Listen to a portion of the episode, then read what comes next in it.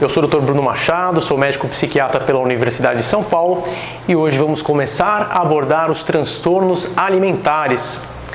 E o que são os transtornos alimentares? São quadros caracterizados de maneira central por alterações no comportamento alimentar. Para começar a ilustrar um pouquinho essa história, eu quero contar para vocês um caso de uma paciente, que foi uma das primeiras pacientes que eu atendi com anorexia. Eu vou chamá-la aqui de Gabriela para preservar a identidade dela. A Gabriela, quando foi no meu consultório, isso cerca de oito anos atrás, eu me lembro, é uma menina muito dócil, muito gentil, muito educada e tinha realmente uh, um emagrecimento que saltava aos olhos. Ela realmente estava bastante emagrecida. Ela pesava coisa de 38 quilos. Ela tinha cerca de 1,66m. Era realmente um peso muito abaixo ao esperado. Era uma pessoa que sempre foi muito ligada aos pais, especialmente a mãe dela Sempre foi uma pessoa bastante organizada, tirou boas notas, era super inteligente, ia bem na escola, mas por volta dos 11, 12 anos, ela começou a apresentar um comportamento de excessivo interesse por dietas. Ela começava a procurar na internet sobre calorias, ela sabia as calorias de todos os alimentos. Ela ajudava a preparar os alimentos, mas ela na hora de comer tendia a se distanciar, tentava não ficar na mesa ou comia muito vagarosamente. E ela começou a perder peso, a mãe dela não identificava isso como um problema e ela continuava tirando boas notas, sendo uma pessoa gentil, educada, mas que começava a ficar cada vez mais focada apenas nesse assunto. Ela começou a dizer que estava se sentindo gorda e começou a dizer que todos os alimentos viravam imediatamente gordura. Era uma coisa realmente que não era passiva de argumentação. Sua mãe dizia: Filha, você está magra, você precisa comer. Ela: Não, eu estou muito gorda, mãe, eu preciso parar de comer tanto. Essa, esse grão de arroz aqui vai virar gordura. Pequenas porções de comida já faziam com que ela ficasse extremamente desconfortável e ela somente pensava nisso, pensava somente nesse assunto e se via realmente de uma maneira totalmente diferente do que todos os outros haviam. E aí foi que ela começou a apresentar os sintomas mais graves, ela começou a esconder os alimentos a mãe dava ali algumas coisas e até era mais incisiva para que ela comesse. Essa mãe, para falar a verdade, nem era uma pessoa rígida, não. Ela era bastante flexível, deixava a filha bastante à vontade. Mas diante de uma situação que parecia ficar cada vez mais grave, ela começou a cobrar um pouquinho mais que a filha se alimentasse. E sempre que sua mãe dizia que exigia que ela comesse ao menos três vezes por dia um prato minimamente adequado, de acordo com a nutricionista que a família conhecia, ela simplesmente dizia que queria fazer, mas que não queria ninguém por perto. Ela queria comer sozinha na cozinha, sem que ninguém pudesse vê-la. E esse comportamento começou a ficar cada vez mais estranho. A Gabriela não procurava as amigas mais, ela ficava muito centrada apenas no seu quarto, apenas na questão da imagem, na internet o tempo inteiro procurando sobre dietas.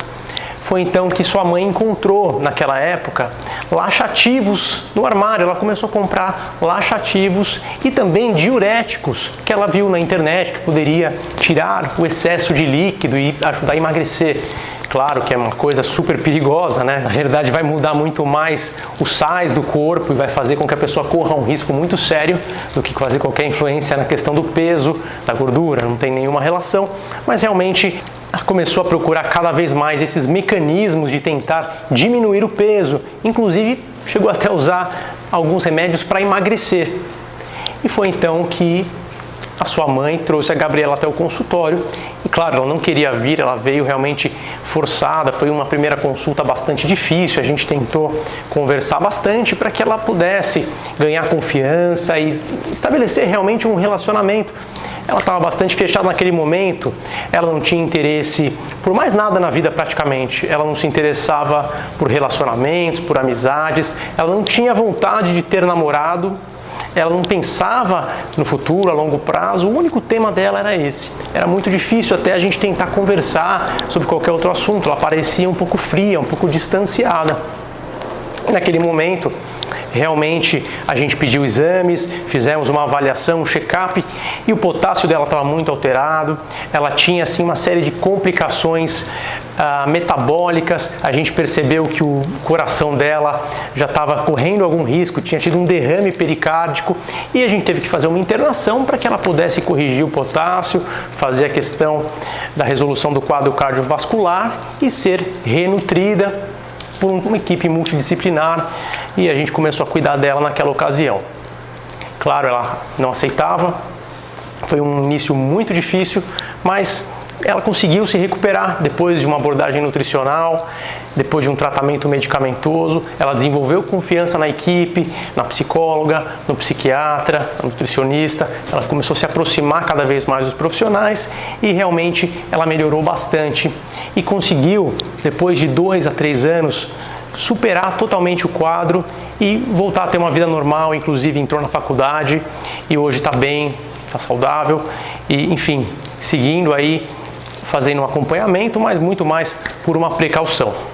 Esse foi um caso muito interessante, um caso bem sucedido de uma paciente que esteve numa situação muito grave e que hoje conseguiu melhorar. Mas a gente tem que entender a gravidade do quadro de anorexia e que, sim, existem muitas recaídas, tende a ser um quadro crônico, é um quadro de alta mortalidade, de acordo com alguns trabalhos científicos, de 5 a 20% de mortalidade. É uma doença que tem repercussões neurológicas, inclusive. Sim, a gente sabe que tem estudos que mostram que até a substância cinzenta fica encolhida quando a paciente está muito emagrecida e quando ela se recupera, volta a se aproximar do normal, embora ainda tenha um grau de diferença em relação à normalidade. Então é uma doença muito séria e que requer um tratamento multidisciplinar, sempre repetindo, nutricionista especializada no assunto, um médico psiquiatra que acompanhe. A questão clínica também deve ser monitorizada pelo médico psiquiatra e a parte de psicologia, inclusive psicologia de família, que, segundo o Colégio Real de Psiquiatras, a Faculdade de Transtornos Mentais, é a técnica com maior eficácia e maior importância para tratar um paciente que tem transtorno alimentar, uma paciente com transtorno alimentar como anorexia especificamente, mas também a bulimia que a gente vai falar no próximo vídeo. O que é que causa, quais são os fatores que predispõem à anorexia nervosa? A anorexia nervosa naturalmente não tem uma causa apenas, ela não é uma doença apenas genética ou uma doença que seja causada por um único ponto na questão da personalidade um único trauma. É uma conjunção de fatores e que nessa complexidade de interação entre esses múltiplos fatores acaba levando a essa situação. Dentre esses múltiplos fatores que vão participar desse quadro, a gente pode colocar os valores culturais, especialmente sociedades em que a magreza é muito valorizada, é vista como um sinal de sucesso, de beleza. A gente vai ver também ah, a questão da história familiar, pessoas que tiveram irmãos ou irmãs, pessoas que tiveram as mães com transtorno alimentar, têm um risco aumentado sim. Pessoas que tiveram depressão e ansiedade na infância adolescência, em geral, as meninas mais ansiosas e mais perfeccionistas também, além de algumas profissões como modelos, como bailarinas e atletas que tendem a ter já um estímulo maior para se preocupar com o peso e acabam muitas vezes desenvolvendo essa doença. A gente não pode nunca esquecer, como médico, diante de um quadro de transtorno alimentar, de avaliar a pele, o cabelo, avaliar a questão do desenvolvimento dos, car dos caracteres sexuais, a questão da menstruação, que muitas vezes não acontece nas pacientes com anorexia. A gente precisa assim pôr na balança, calcular o IMC, que em geral é baixo, ele indica aí um padrão de desnutrição. A gente precisa assim investigar o potássio, que é muito perigoso, especialmente quando tem a indução de vômitos. O potássio tende a trazer problemas cardíacos, inclusive arritmias que podem ser muito, muito graves. É, investigar a questão dos hormônios, a questão hepática, renal, até pelo abuso de medicações que essas pacientes podem fazer fazer, precisa realmente fazer um screening clínico completo, né, que muitas vezes, para muitos quadros psiquiátricos, não é necessário, e na anorexia nervosa é sim, é sim muito necessário, inclusive, muitas vezes, a gente acompanhando com densitometria óssea, a gente acompanhando outros eletrólitos, a gente acompanhando outros parâmetros nutricionais também, para que a paciente tenha o melhor desfecho possível certo? Em alguns casos, infelizmente, os casos mais drásticos, é até mesmo necessário a internação psiquiátrica para que a paciente seja renutrida, né? Em alguns casos, chega-se a passar uma sonda nasogástrica para que a pessoa receba o alimento quando a situação é extrema e a pessoa está ali num risco iminente de morte, né? Então, realmente, é claro que não é uma coisa que ninguém gosta de fazer, de forçar alguém a fazer isso, mas é uma medida que tem que ser feita para salvar a vida de uma pessoa que está ali prestes a morrer. Para a gente reforçar bem os conceitos que nós estamos apresentando aqui e também para ajudar já a começar a diferenciar da bulimia, que é uma doença também, um transtorno alimentar que confunde muito com a anorexia, eu quero apresentar aqui um quadro para vocês com as principais características da anorexia.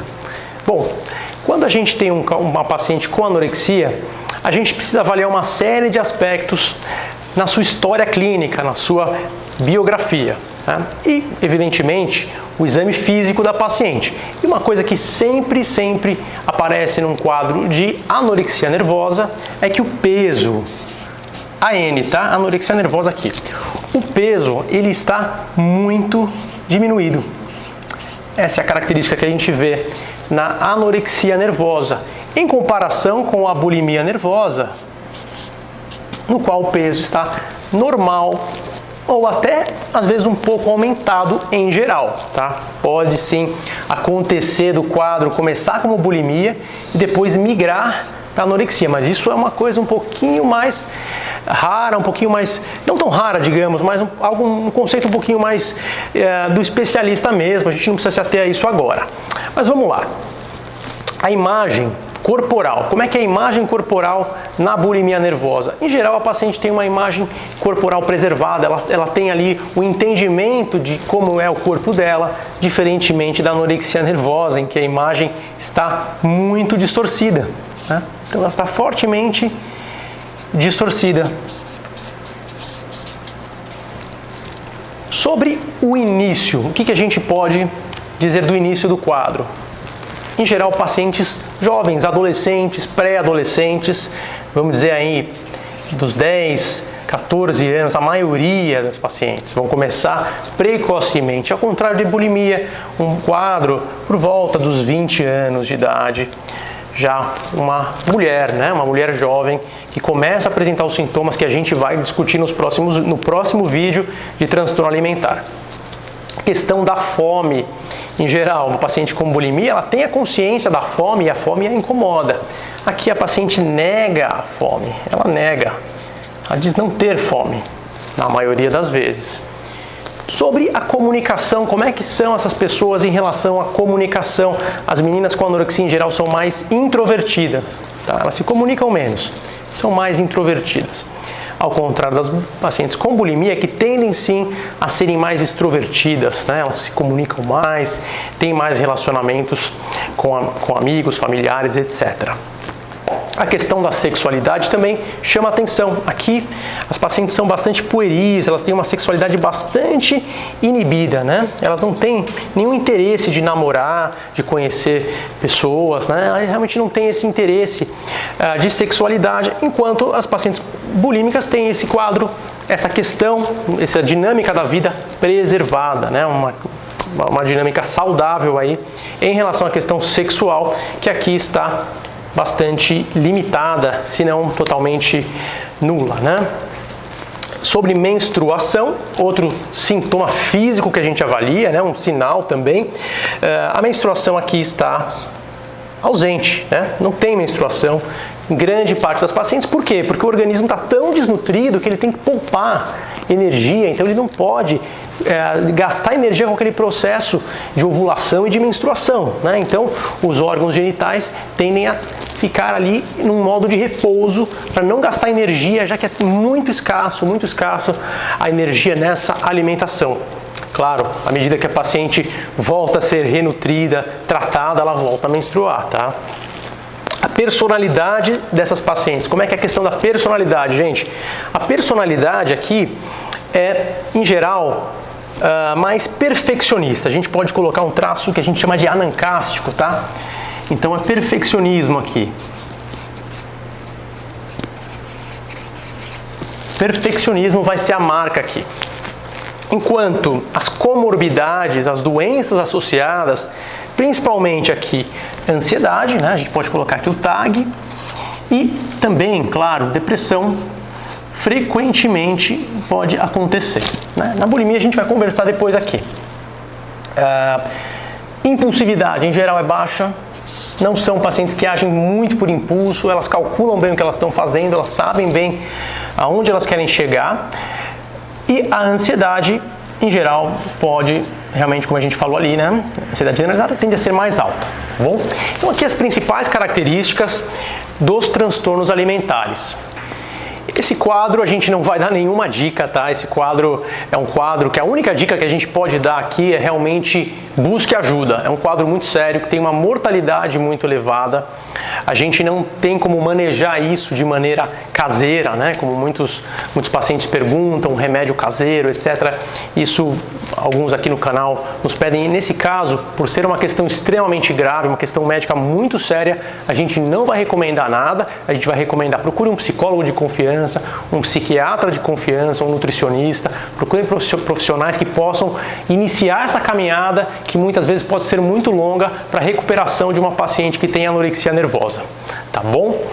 Gente, por hoje é isso. Foi um prazer falar com vocês. Eu espero que vocês tenham gostado. Se você gostou, não deixe de curtir, pode comentar à vontade. Esse espaço aqui é para vocês. E, claro, quem não está acompanhando a gente, junte-se a nós, acione o sininho ali para notificar e saber quando saírem novos vídeos, tá bom? A gente vai continuar publicando cada vez mais. Um grande abraço. Tchau, tchau. Hoje eu quero falar sobre o transtorno bipolar, é um assunto muito sério mas que até hoje nós ouvimos muita gente levando